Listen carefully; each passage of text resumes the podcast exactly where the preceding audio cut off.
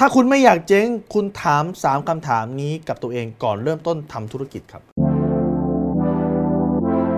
รู้รอบตอบโจทย์ธุรกิจพอดแคสต์พอดแคสต์ที่จะช่วยรับคมเขี้ยวเล็บในสนามธุรกิจของคุณ โดยโคชแบงค์สุภกิจคุณชาติวิจิตรเจ้าของหนังสือขายดีอันดับหนึ่งรู้แค่นี้ขายดีทุกอย่าง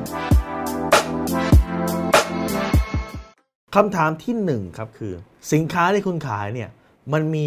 มาจิ้นหรือมันมีผลกำไรต่อชิ้นเยอะหรือน้อยขนาดไหนครับ หลายคนเนี่ยแม้แต่ผมเองยังเคยทำผิดพลาดเลยนะครับ คือไปเข้าไป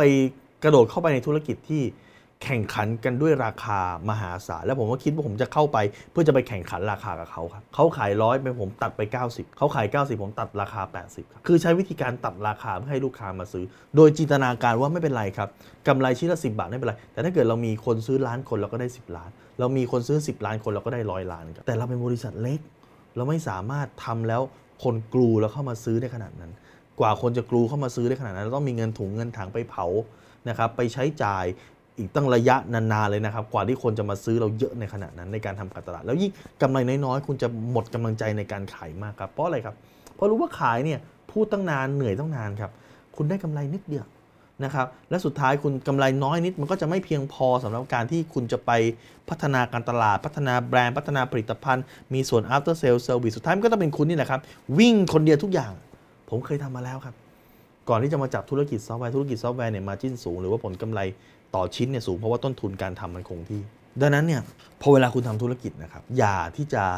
หาธุรกิจที่ margin ต่ำคิดว่าจะไปอาศัยการคูณปริมาณเอาอย่าครับ เพราะอันนั้นผิดครับสองครับ สิ่งที่คุณต้องถามคำถามข้อสองคือ สินค้าที่คุณจะขายหรือบริการที่คุณจะขายเนี่ยมันมี demand อยู่แล้วในตลาดหรือเปล่า หรือคุณต้องไปสร้าง demand หรือความต้องการใหม่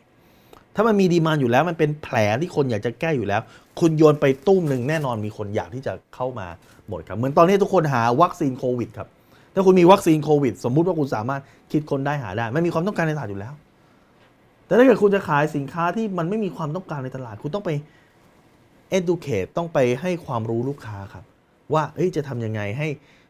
ลูกค้าเห็นว่าสิ่งนี้สำคัญ แล้วเขาพร้อมจะจ่ายตังค์ซื้อครับ ดังนั้นถ้าเกิดเลือกได้เนี่ยเลือกสินค้าที่มีความต้องการในตลาดอยู่แล้ว คุณสามารถจี้เข้าไปได้เลยครับ คุณอาจจะเป็นโซลูชันใหม่ในความต้องการเดิม ความต้องการเดิมเขามีอยู่แล้ว แต่ว่าสิ่งที่มันอยู่ในตลาดมันไม่ตอบโจทย์ของคุณเป็นสิ่งใหม่ครับที่มันจะสามารถตอบโจทย์ได้มากขึ้นครับ และข้อสามที่คุณต้องถามตัวเอง คือสินค้าของคุณเนี่ยมันเป็นเทรนขาขึ้น หรือเทรนขาลงครับ สินค้าบางอย่างมันอาจจะเคยฮิต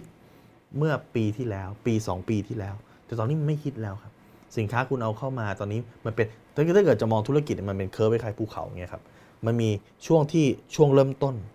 แล้วก็ช่วงที่มันโตช่วงคงที่แล้วก็ช่วงลงครับ ถ้าสินค้าคุณอยู่ในช่วงลงตรงนี้แล้วนะครับ คุณก็จะต้องไปหาสินค้าใหม่ครับแปลว่าสินค้าที่คุณเอาเข้ามาสุดท้าย ตลาดมันจะเริ่มแคบลงแคบลงแคบลงแคบลงแคบลงไปเรื่อยๆทำตลาดมากว่าคนจะรู้จักคุณเหนื่อยเปล่าครับ ลูกค้ากระโดดไปทำอย่างอื่นแล้วครับ ดังนั้น 3คำถามเนี้ยที่คุณควรจะถามตัวเองคือ 1. มาจิ้นคุณมีเยอะไหม 2. ดีมาในตลาดของสินค้าคุณมีแล้วหรือต้องสร้างใหม่ 3. สินค้าของคุณเป็นเทรนขาขึ้น หรือเทรนขาลงครับ